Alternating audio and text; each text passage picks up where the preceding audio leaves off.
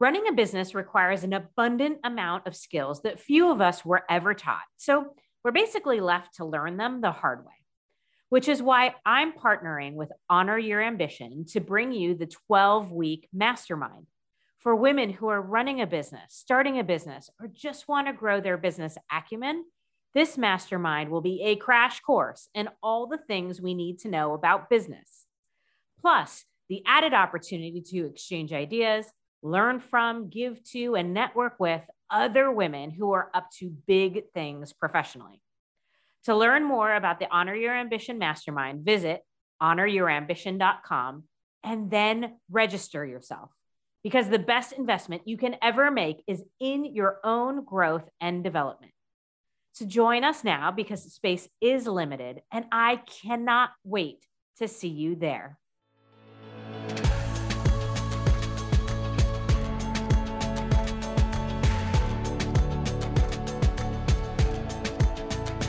When people say women take on the lion's share of care or home responsibilities, most people think of it from the perspective of being a mom.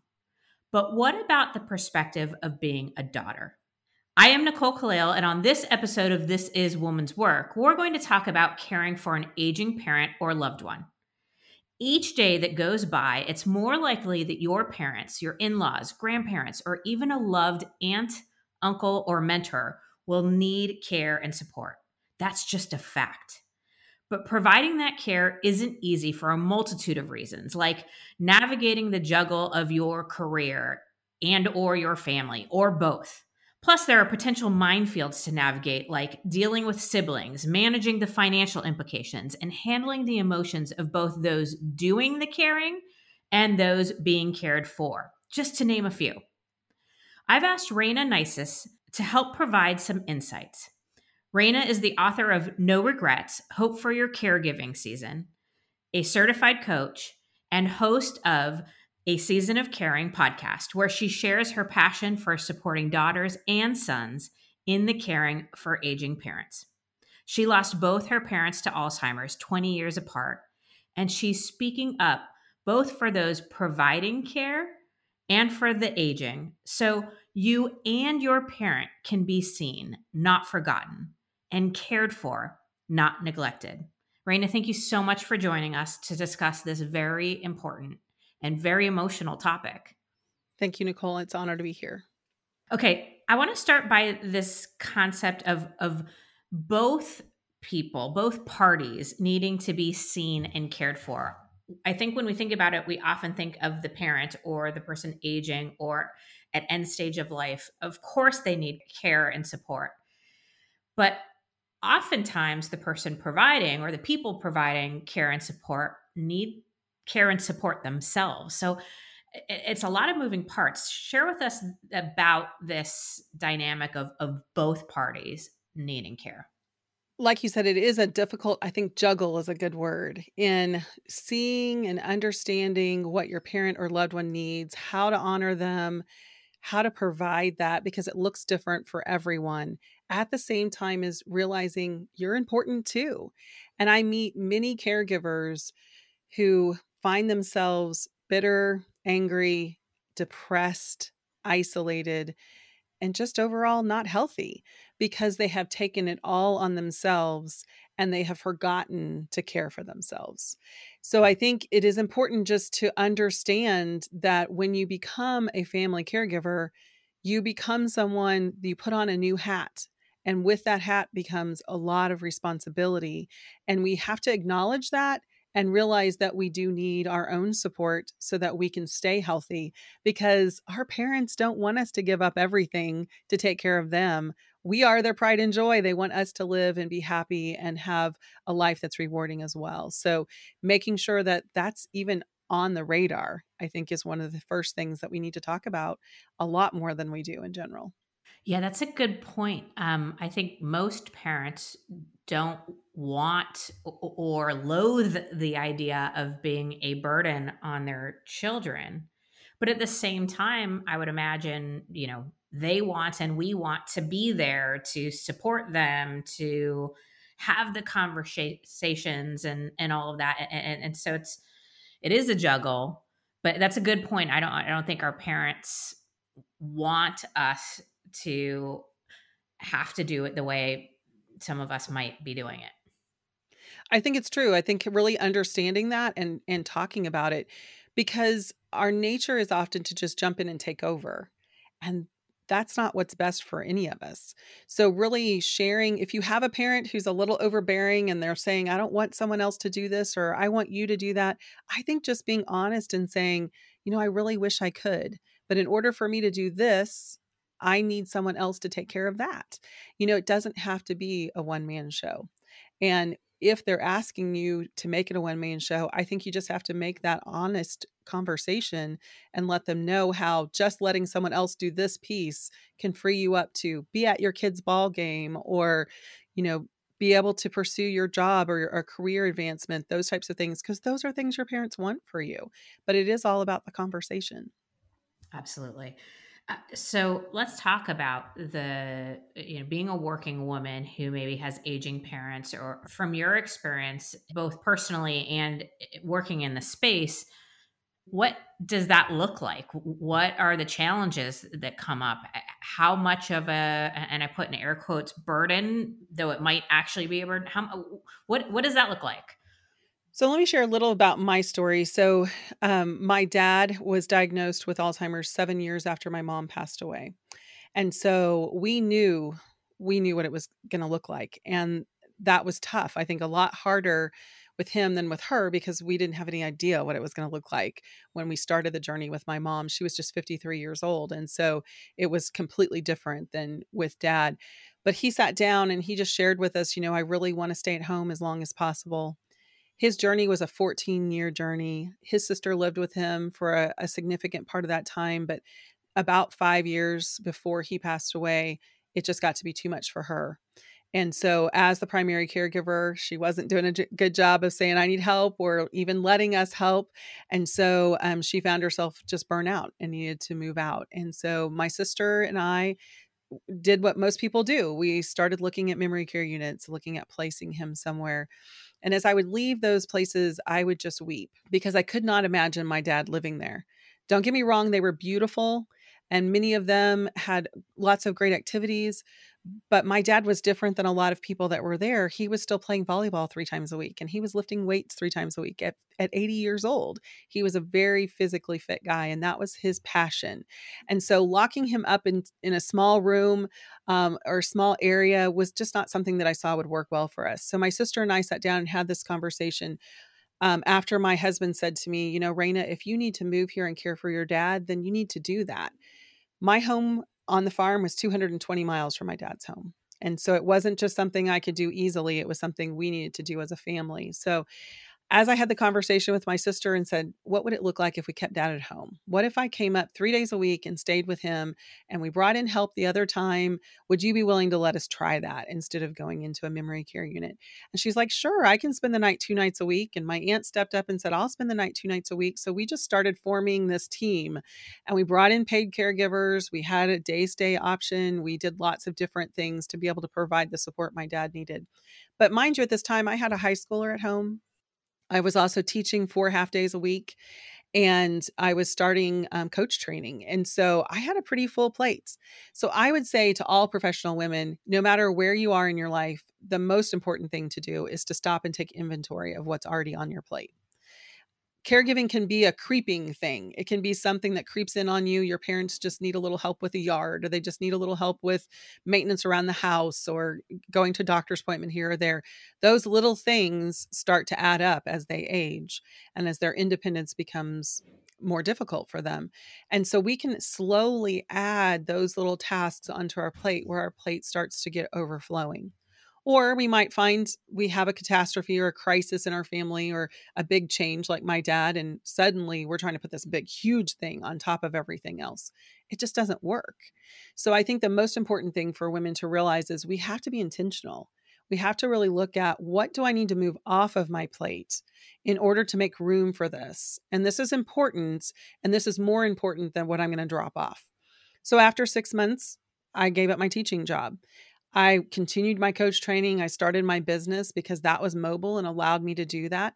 But sometimes we might need to make a pivot. We might need to make a little bit of a change for this season. And the reason why I call my company A Season of Caring is because I think that's just very important for us to realize it's only a season. Our parent or loved one is only going to be here for a period of time. We don't know how long that is, but there will be a day that they aren't here anymore. And so that's where we want to be able to step back and look at and have no regrets because we did make the choices and the decisions that were so important. Again, I love that point of how do I not have any regrets with this season. Um, both of those angles, I think, are incredibly important. The coming from a place of how do I want to feel about this uh, when I look back on it, and this isn't a forever decision what tips do you have for having the conversation with our parents about their desires and their wants you know as they age or, or, should they have something where they can't make the decisions for themselves?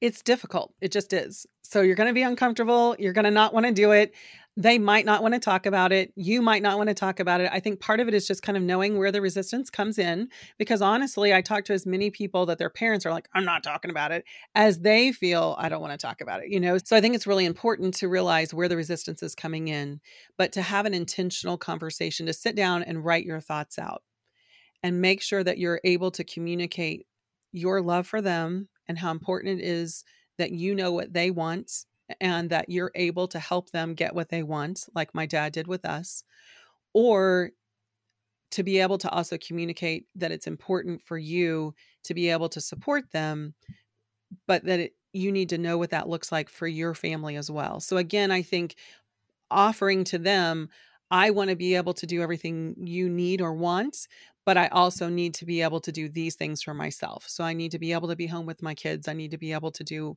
whatever it is that it looks like for you. And so I think being really clear with that and then just dropping in some of those questions. I think it also cushions it if you have another family member or they have a friend who took a fall and they're in the hospital and they had to go to rehab, you know, just being able to say, Hey, mom, what would happen if you took a fall? Where would you want to go? What would that have you looked at any rehabs? Have you visited anybody? Do you know of anything?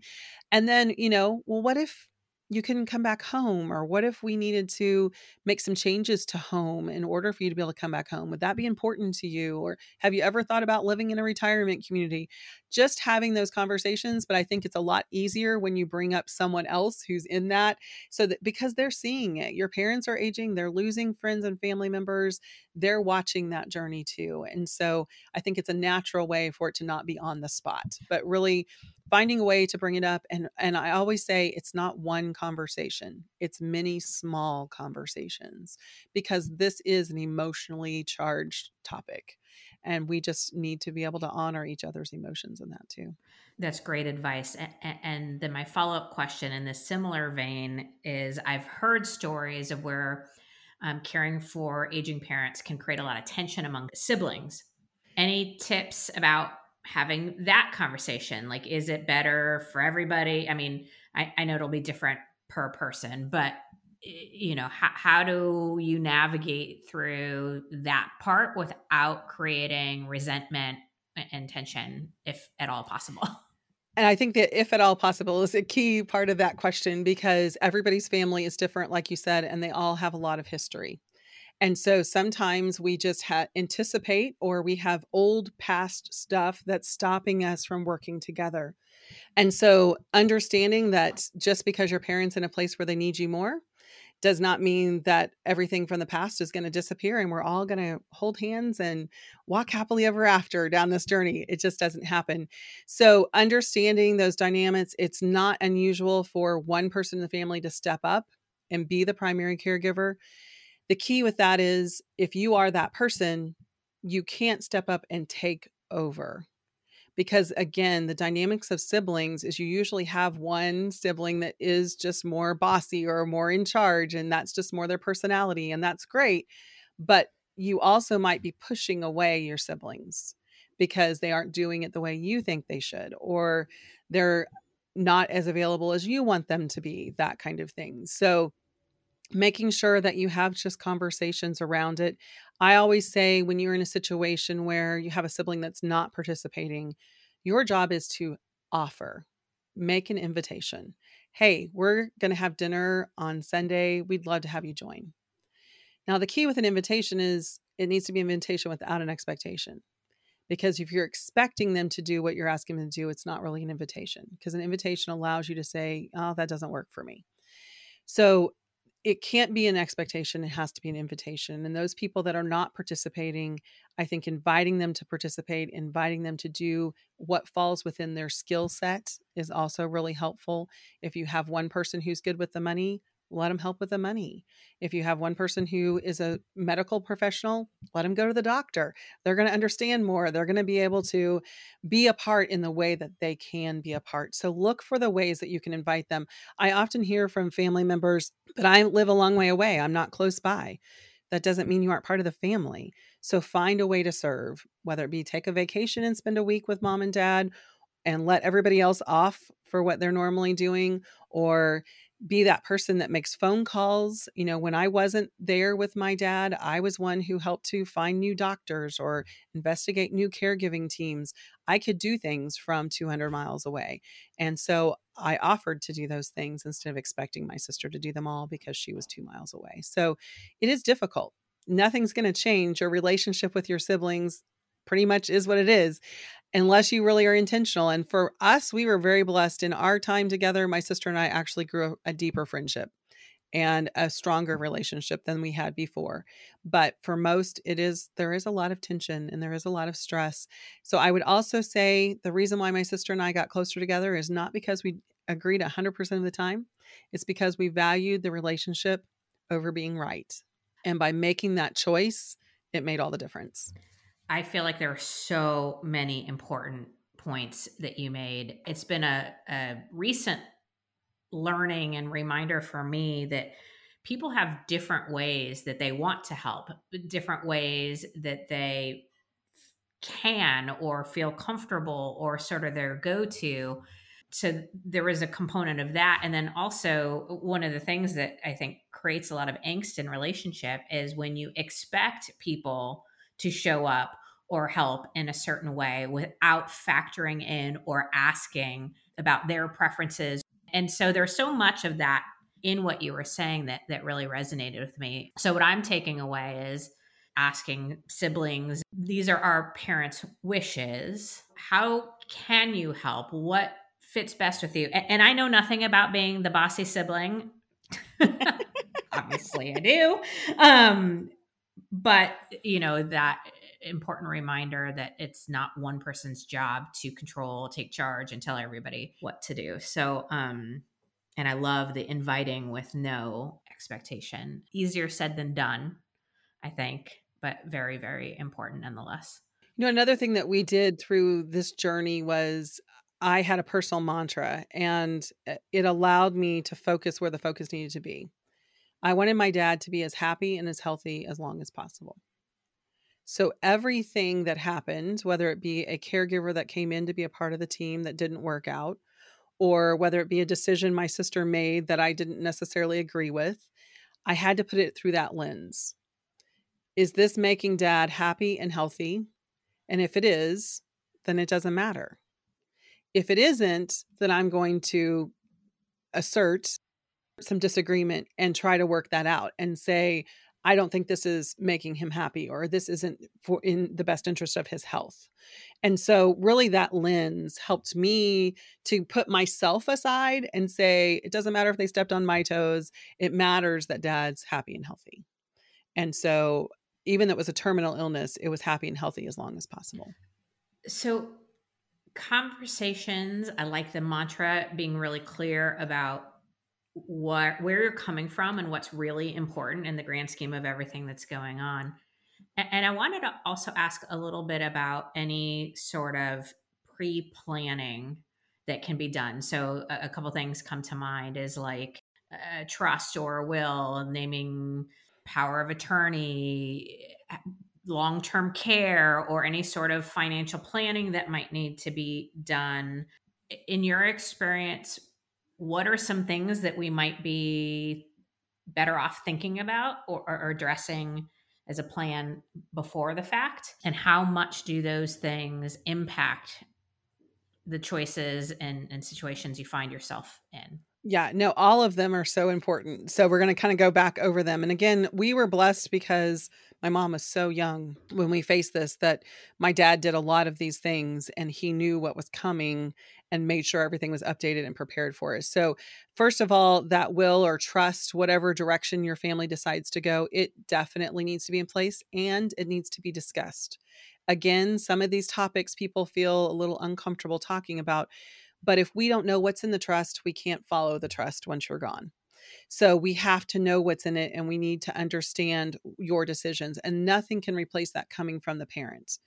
You know, if they're explaining it was their choice and it that way there's no again the sibling tension because it's not about me doing something dad didn't want to do. It was about this is what dad wanted.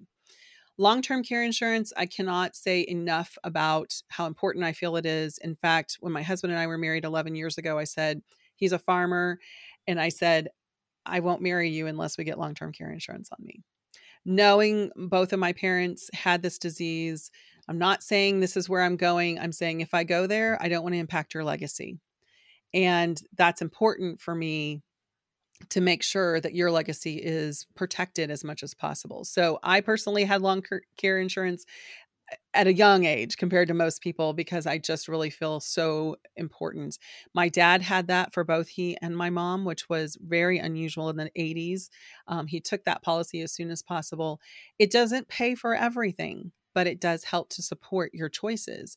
And so the last part of your question was what impact does it make? It makes a huge impact because it gives you options that helps to support your choices. If you have that underlying support financially, then you can afford to bring private care in. You can afford to go to the nicest facility if that's what you want to do. You will not be able to afford to do those things if you don't plan for it. And the last one, that durable power of attorney, is invaluable because with my dad, you know, oftentimes people think with Alzheimer's, and we're talking 14 years of progression. You don't see it until it's too late. So dad knew I'm having trouble balancing my checkbook. And he asked my sister, Hey, can you help me with this? Will you take over paying my bills? Will you? He was willing to give those things up. That's unusual. A lot of people are not willing to do that. So those things come up and you need to have access to everything to pay the bills to be able to follow through with what they're doing already.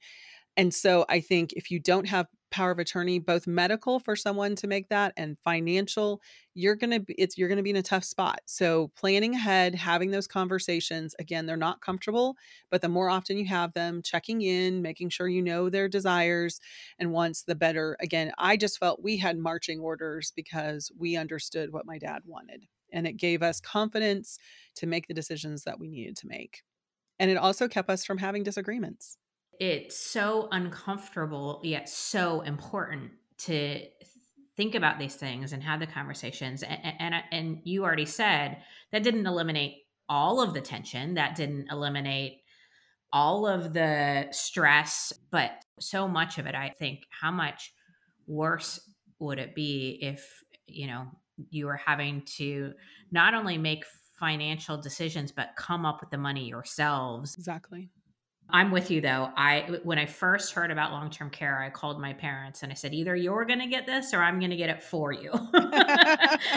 um, either way, I'm good. But mm. you know, this is so important, and I think I bought my own long-term care policy in my early 30s. Yeah, which is I know is very unusual, but I've had a lot of experience in financial services and and, and you know exposed to the concept of insurance at a, at a, very young age. And this just to me was a no-brainer because of exactly what you said.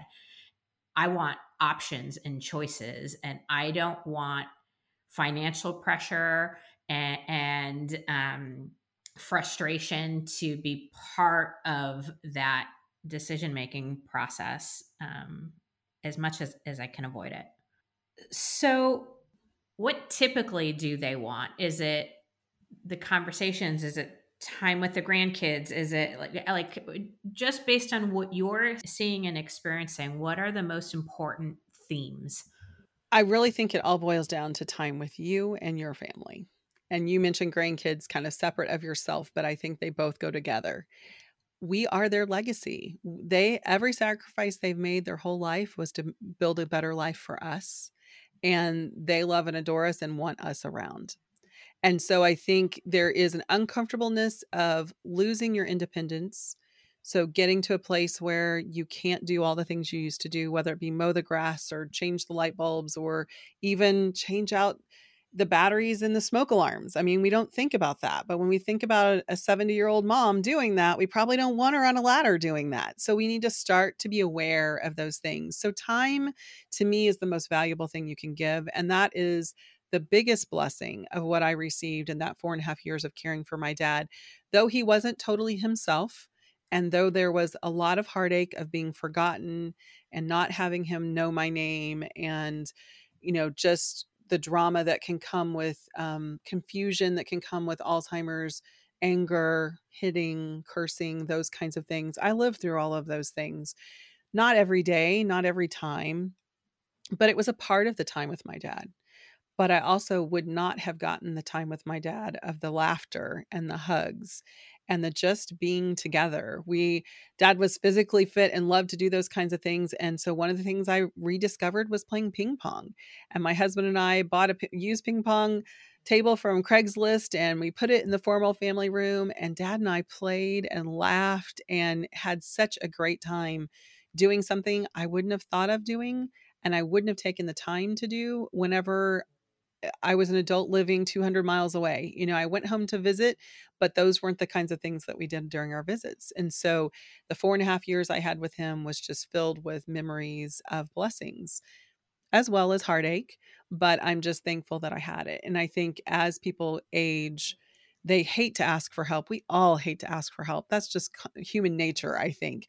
But realizing that they need help really only comes from investing time spending time with them, starting to see the things that they're struggling with, and just offering to step in and help, or to find the neighbor boy who can mow the grass, or to give mom a house cleaner for Christmas or for Mother's Day, whatever it is, offering those gifts that will support them as they age.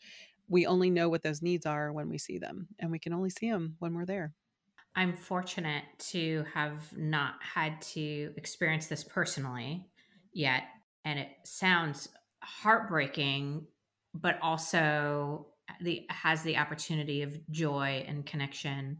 So my final question eh, are what are some things that caregivers should be mindful of to help with their emotional needs? So you talked about having a team that resonated with me. Are there any other things? Example, maybe seeing a therapist during that time so you have a place to unload.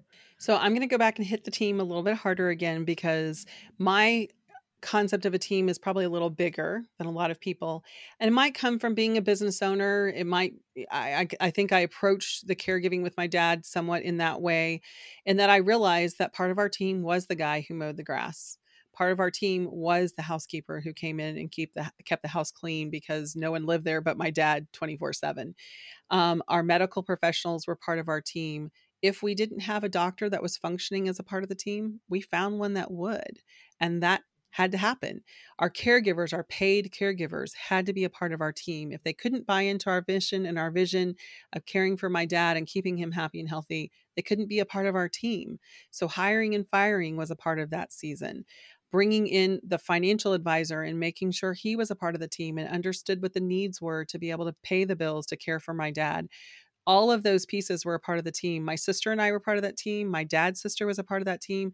But it has to be a large group and they don't all have to be related to you. So many times caregivers only think they should be able to ask family members to help when really you need to ask the people to help that will step up and do it. And so find the help that you need because that is the number one way you can care for yourself is not doing it all. Take off your Superman cape and get the help that you need to get the support that you need. I did create a quiz called caringquiz.com And it is a quiz to see what your caring personality is like. Because we've talked about before, one of the best ways to get people engaged in your team is to make sure they're doing the things that they enjoy doing. And so the quiz just takes a look at the Hope team, four different personalities, skill sets that make them better at some things than others. And you can find that at caringquiz.com if you'll just go and take a look at that, the first day you'll learn about yourself. And then the second day, I challenge you to ask the people on your team to take the quiz too. Because if you have all hopes on all of uh, Hannah's on your team and no opals, then you're going to have a really boring group of people. You know, so really looking at those different types of personalities, looking at how diverse your team is, and are your people functioning within their strengths? Because that's going to give you the best functioning team. So, first of all, just thinking team bigger than most people think. The second one, I would definitely agree. You have to find time for reflection. And that's what I felt like I did well throughout it mainly from my coach training was learning to understand I have to slow down, I have to find quiet, I have to ask myself. Now, I had a really uh, built in period of time. I had a four hour drive from my house to my dad's every week. And so I, you know, as I pulled out of the driveway, I would start asking myself questions What went well? What didn't go well? Why didn't it go well? Was it me? Was it him? Was it the environment? What can I control? What do I need to change? So we had a season where dad was up three and four times a night, and I was there three nights in a week, and I'm a girl who needs her sleep. And it was just hard. I got I was crabby, I was tired, and I went to my sister and said, "Okay, I I need somebody there longer in the morning so I can get a long a 3-hour span of real sleep, get showered and get ready to handle the rest of the day." And so, really looking at what's working, what's not working, and finding solutions to those things is going to give you a lot more um, longevity in the process. You can burn yourself out, or you can walk them all the way home. And our goal is for you to walk them all the way home. And that's part of why I took a pivot in my coaching practice before I was coaching Christian women in transition and just talking about job changes or divorce or those types of things. But after losing my dad, I just really became passionate to help others realize this is not a journey you can go on your on your own. And there's support groups and that can be really helpful, but a coach is a person who's going to listen to your heart and ask you questions you've never thought of before and help you find answers that you didn't realize you needed. And so that's why I'm so passionate about coming alongside others. And again, our goal is always to walk your parent all the way home and still have a life that you love because it's not about one or the other, it's about both and. If you're listening and you're looking for support or resources or want to take the quiz, uh, you can check out Rayna and her work on her website. It's a seasonofcaring.com or you can follow Rayna on Instagram at Rayna, R A Y N A, Neises, N E I S E S. So at Rayna Neises. Or check out her podcast, A Season of Caring, which is available anywhere you listen to podcasts. Rayna, before I let you go, will you tell us a little bit about your book that just came out June 1st, right? June 1st, it hits all bookstores. Uh, no regrets, hope for your caregiving season. And I designed it in a way, the first 10 chapters is just kind of things that we learned as a family medication management, getting those doctors on the team, how to keep the family uh, a unit through this process. And the last six chapters are about self care. And I'll have to be honest with you, I got tired of hearing about self care when I was in that season, but I know how important it is. And it really is a process of just really learning how to how to keep yourself healthy so you can give all that you need to give. So you can learn more at no regrets book.com. There's some additional resources from the book, but it is available to all major retailers. Rayna, thank you for sharing your story and uh, uh, covering such an important topic. I'm so appreciative. Okay, so I typically close my podcast by saying, This is woman's work. But you won't catch me saying that caring for the elderly or supporting our parents is only woman's work because it's not. Of course, different cultures have different expectations and different paradigms about what it looks like to respect your elders and care for your parents. But I am firm on the belief that this is the work of sons and daughters, of humans in general who owe a debt of gratitude, of love, of care to those that provided those things to us. Because you can't convince me that in raising their sons, parents put any less hard work or any less unconditional love or any less prayers, hope, or heart than they did their daughters. So I won't conclude by saying this is woman's work.